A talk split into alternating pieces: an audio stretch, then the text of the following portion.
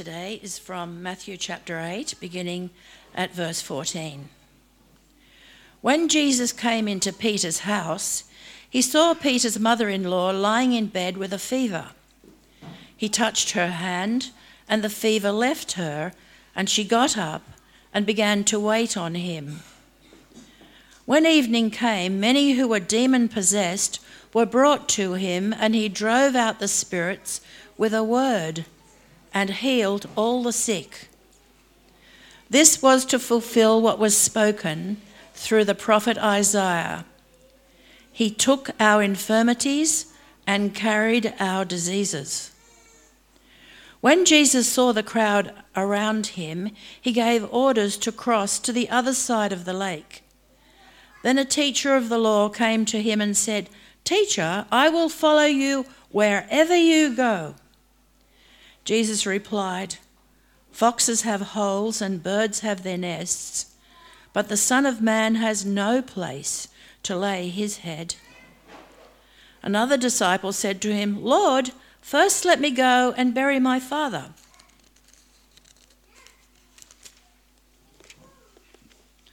But Jesus said, "Follow me and let the dead bury their own dead." Lord, open our hearts to understand your word this morning and give the preacher facility in doing that. We pray in Jesus' name. Amen.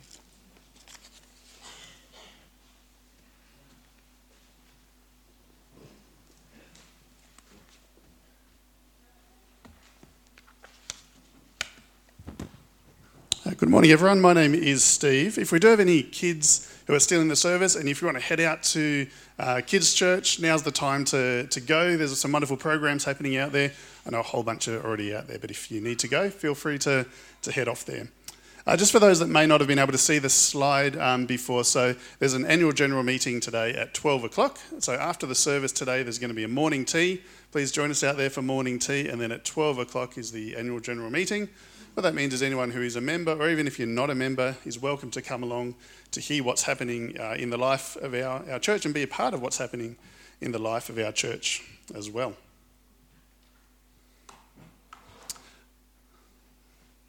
Great.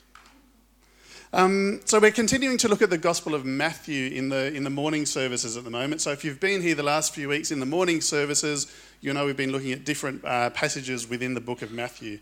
And today we're going to be focusing on what it means to be a follower of Jesus.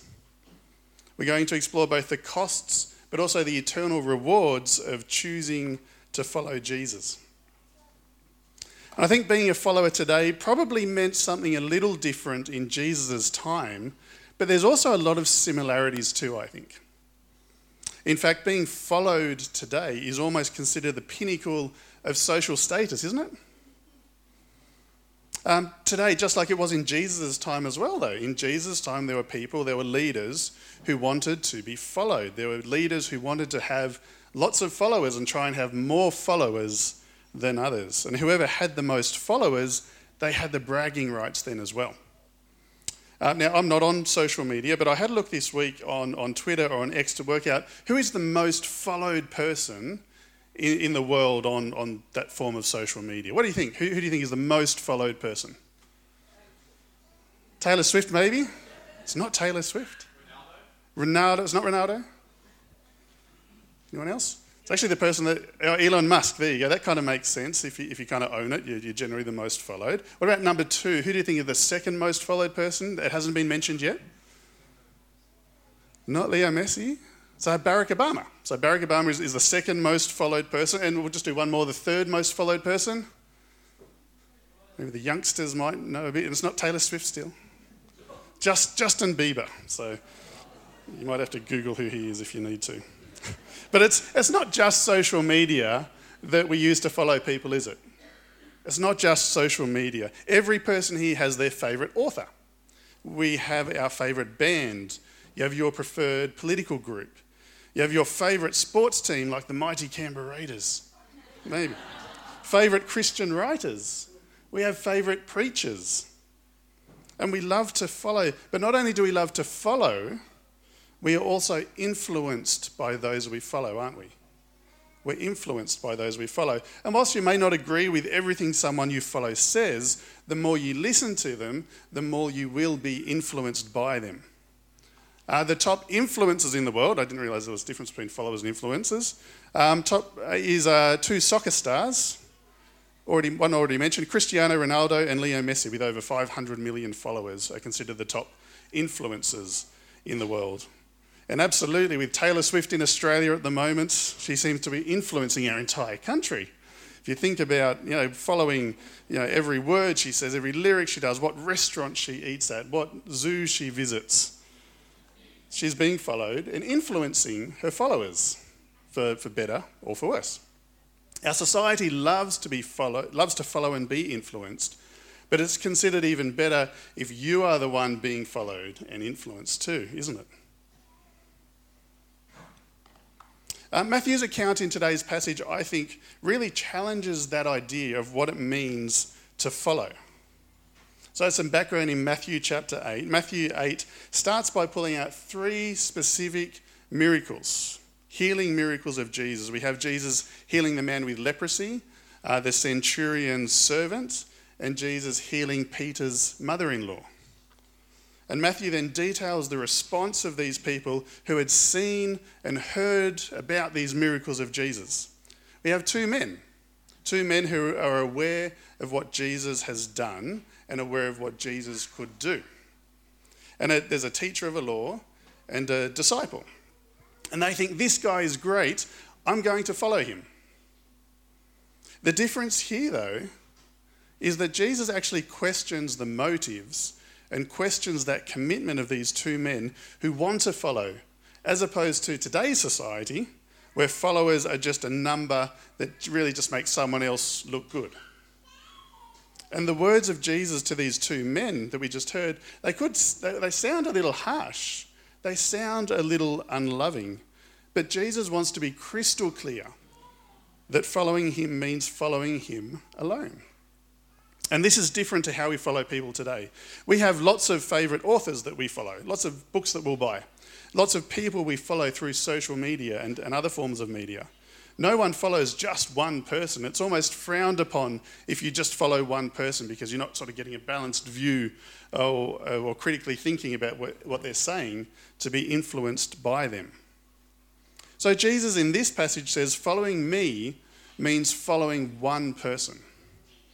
It means allowing yourself to be influenced by someone who says the cost of following can mean losing all the worldly comforts that the world says that you deserve.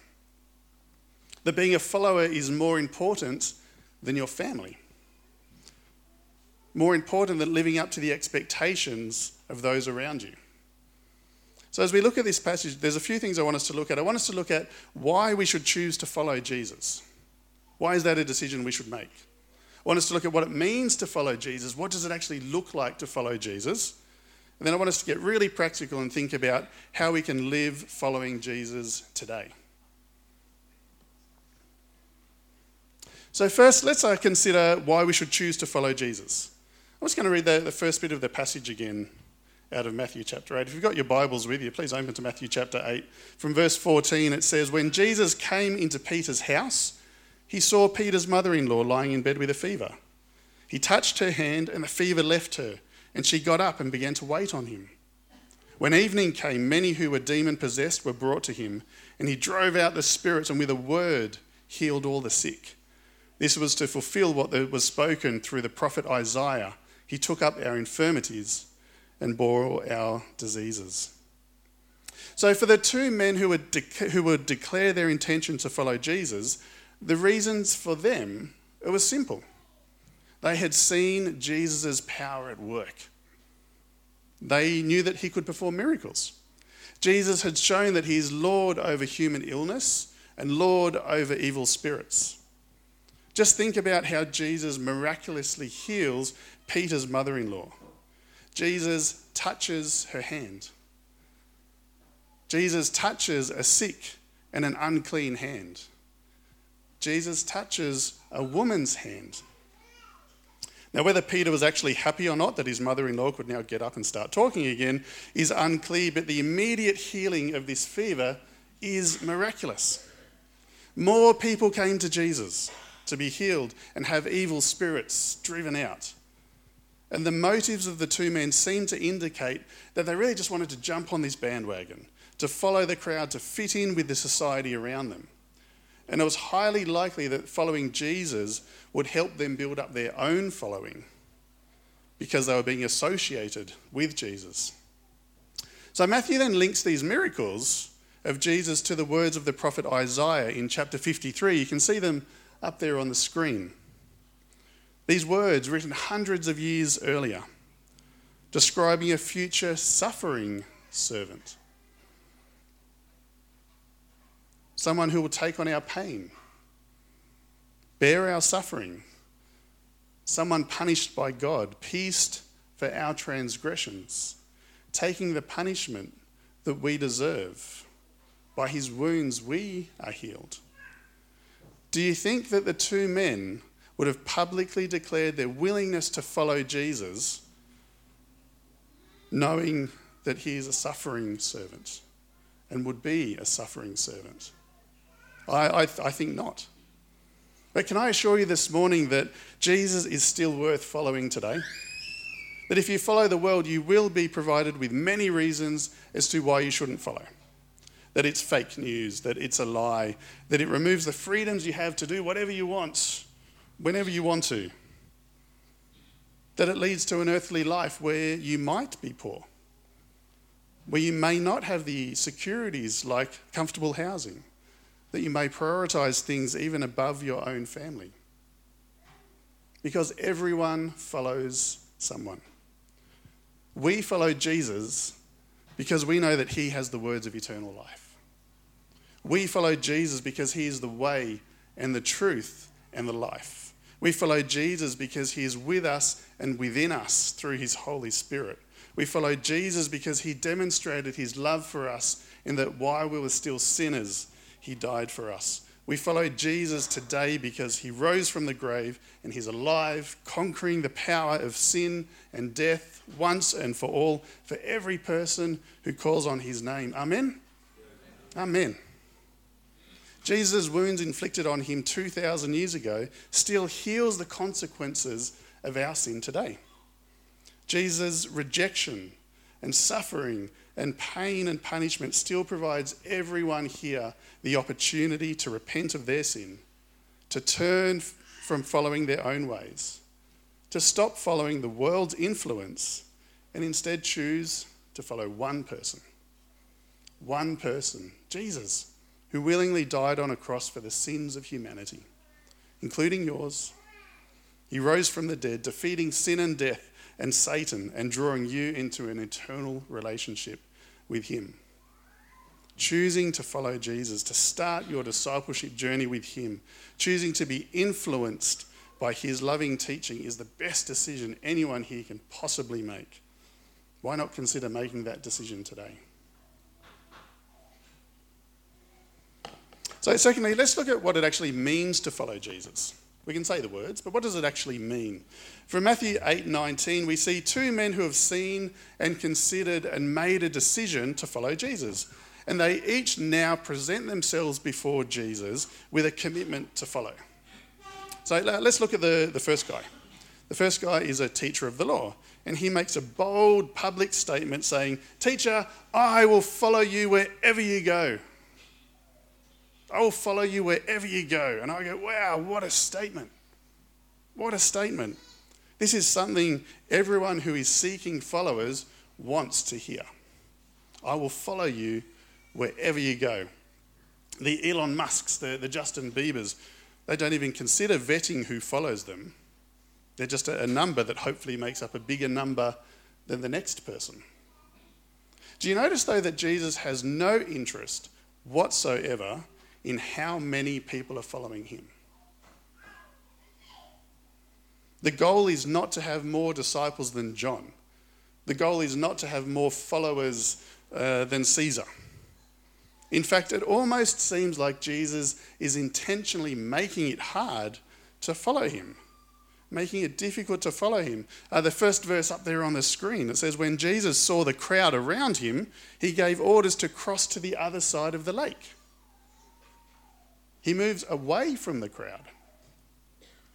When these individual men finally find him and declare their commitment to follow, Jesus instead challenges the individual. He knows they don't truly understand what it means to follow. When Jesus says, uh, foxes have dens, birds have nests, but the Son of Man has no place to lay his head, to the teacher of the law, Jesus knows this man holds a special place in society. This teacher of the law has a significant and a public role in instructing the Word of God. He has an income. He has a place to stay. He has comfort. He has an assured, comfortable future ahead. And Jesus knows this, and he challenges this bold public statement with a hard dose of reality. That following Jesus means that the earthly comforts and social certainty, certainties that you currently have will no longer be guaranteed or even be a priority. To overemphasize this point, Jesus is basically saying you'll have less assurance of a roof over your head than a bird having a nest to sleep in.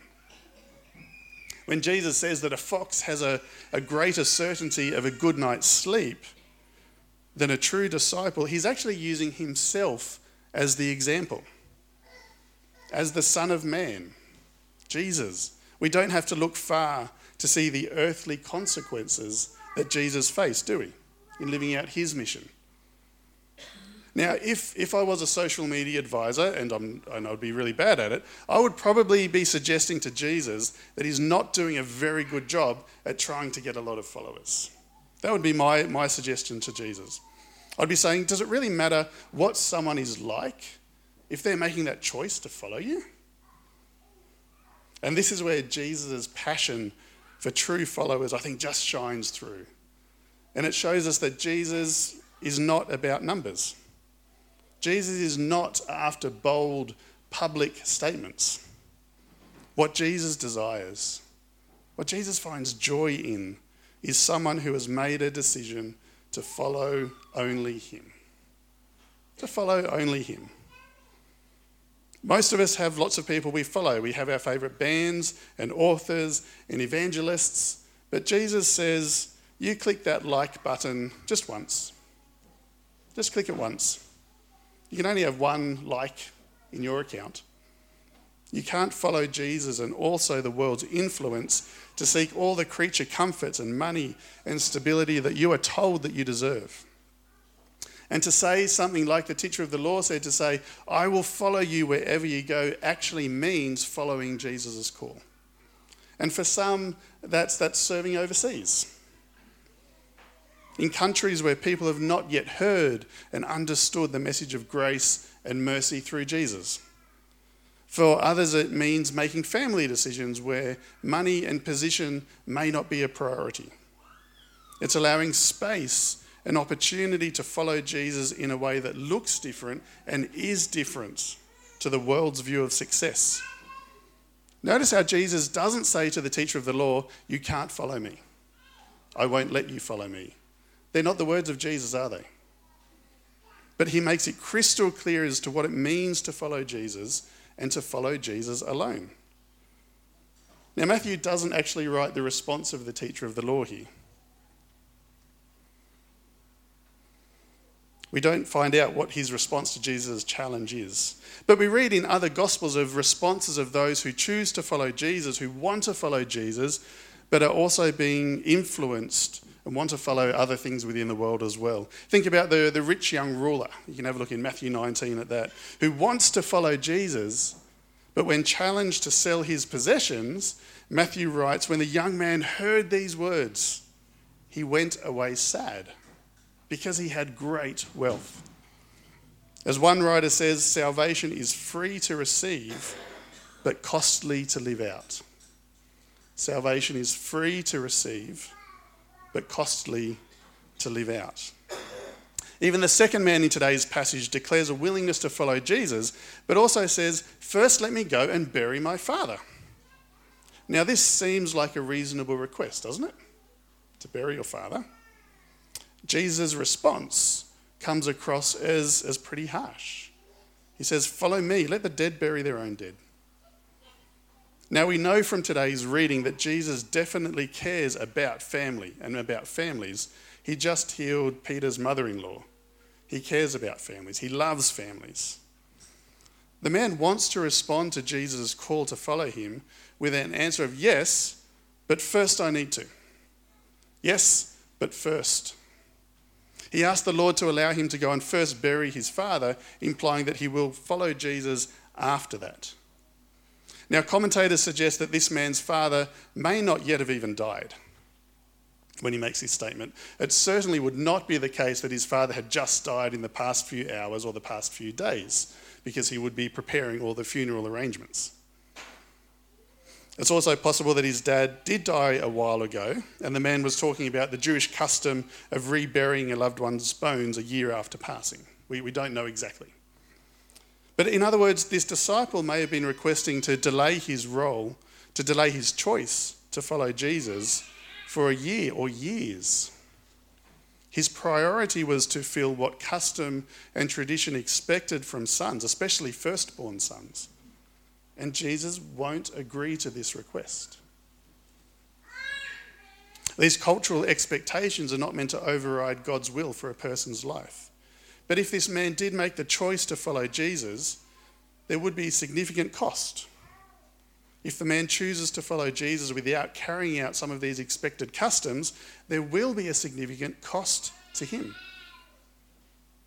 This morning, I'd love you to reflect on what following Jesus has cost you. For some here, it has been really big things, really big things. It may have cost you wealth and career opportunities. It may have cost you your priorities and your dreams. It may have cost you family and relationships. But if it has cost you nothing, can I encourage you to reflect on what else you may be following in addition to Jesus? Have you decided to follow Jesus and only Jesus? Or today, are you only able to say, yes, but first I need to?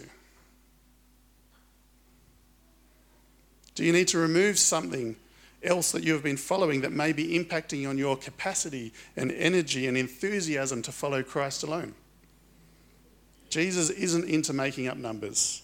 He knows that one true follower is better than a hundred people who just added him to that liked list. So we've had a look at why it is so worth choosing to follow Jesus. We've had a look at what it means to follow Jesus. And to finish off, I'd love us to consider how we can follow Jesus today.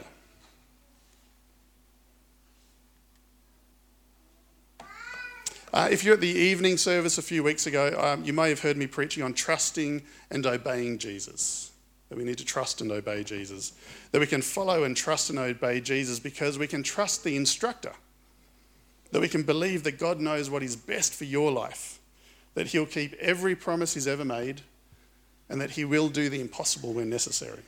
So I encourage you to have a listen to that on our, on our podcast if you haven't heard it. But here's a few other ways we can practically live following Jesus today. So we can live as faithful followers of Jesus today by allowing ourselves to be influenced by Jesus. Are you allowing yourself to be influenced by Jesus, to change, to become more like Jesus every day? Because Jesus is a gentle influencer. He teaches us all we need to know, and yet he graciously allows each one of us here to choose to be influenced. Are you willing to be influenced and changed by a God who can be trusted? Uh, we can also live as faithful followers of Jesus today by submitting to Jesus' loving commands.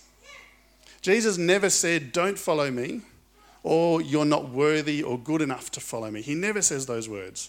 Jesus wants followers, but he's loving enough to tell us what it costs. Submitting ourselves to God means that we listen to him, that we obey him, that we follow him. When we submit ourselves to God, we acknowledge his lordship in our lives. We must choose to follow Jesus wherever he leads us. And submitting to Jesus, it can be hard but it actually can be really freeing as well. I'll give you an example. When I was at uni, I used to go along to, to uni Christian conferences, um, often out at Maroo. I don't know if they still do them out there or not. And I remember there was one particular uh, time I went to the, this university Christian conference, and there was lots of teaching uh, on the sovereignty of God. There was lots of words used like predestination and free will and all of these things I hadn't really considered too much. And I really remember struggling for a long period of time in my faith to try and understand it all. I felt that I had to work out a way to fit the Bible's teaching into my neat little box of Christian theology that I was happy with. And I just couldn't do it. I read countless books, countless books. I went down a whole bunch of theological rabbit holes for a long period of time to work out a way that I could accept the Bible's teaching on God's sovereignty. I hadn't submitted to God's word, and after many months I was convicted that my approach to understanding our loving God was wrong, that I couldn't and shouldn't fit my Creator neatly in a box that I was comfortable with, that I needed to repent to ensure that my first posture was of submission, to not say yes but, and not to walk away from some of these hard teachings as well, when my starting point with Jesus being the way and the truth and the life. It was so freeing for me to be able to submit to all of the truths in the Bible and then just reflect on the wonder of God, acknowledging that on earth I will never fully grasp the eternal wisdom of our Heavenly Father, and I felt free of the burden I had created for myself. Do you have a posture of submission? Are there areas in your life where you need to submit to Jesus, to remove the burdens that you may have created and live in the freedom that comes from submitting to him?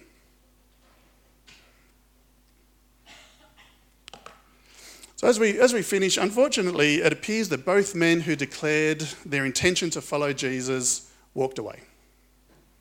They walked away sad, just like the rich man. In John chapter six, we read of many of Jesus' disciples hearing Jesus' call to follow him. And they say, as you can read on the screen there, they say, "This is hard teaching." And many of his disciples turned back and no longer followed him. Jesus then turns to his close disciples and asks them, "Well, do you want to go away too?" And it's Peter. It's Peter who had seen Jesus heal his mother-in-law. It's Peter who had experienced living outside of the world's comforts and contrary to the world's standards. It's Peter who has seen passionate followers walk away over the years. Peter, who had many good reasons to walk away, he looks at Jesus and he says, "Lord, to whom shall we go? You have the words of eternal life. We've come to believe and to know that you are the Holy One of God." What amazing words from Peter. Today you have a choice to follow the many or follow the one, to walk away or to submit. And today I pray that you will trust the words of eternal life, that you will believe and know the Holy One of God. It is a simple but absolutely profound decision. Can I encourage you to follow Jesus, to follow the leader, to be a true follower of Jesus, because we have a God that is truly worth following. Let's pray.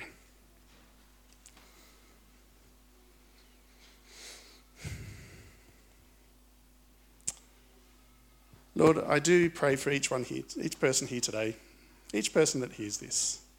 I pray, Holy Spirit, that you will really challenge us and encourage us in knowing what it means to follow you.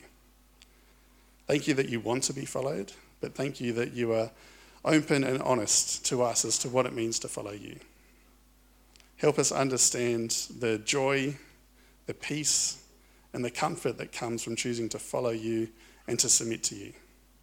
Thank you that you love us so much, Lord God, that you want us to follow you, and you did everything you possibly could on that cross so that we can follow you today. Amen.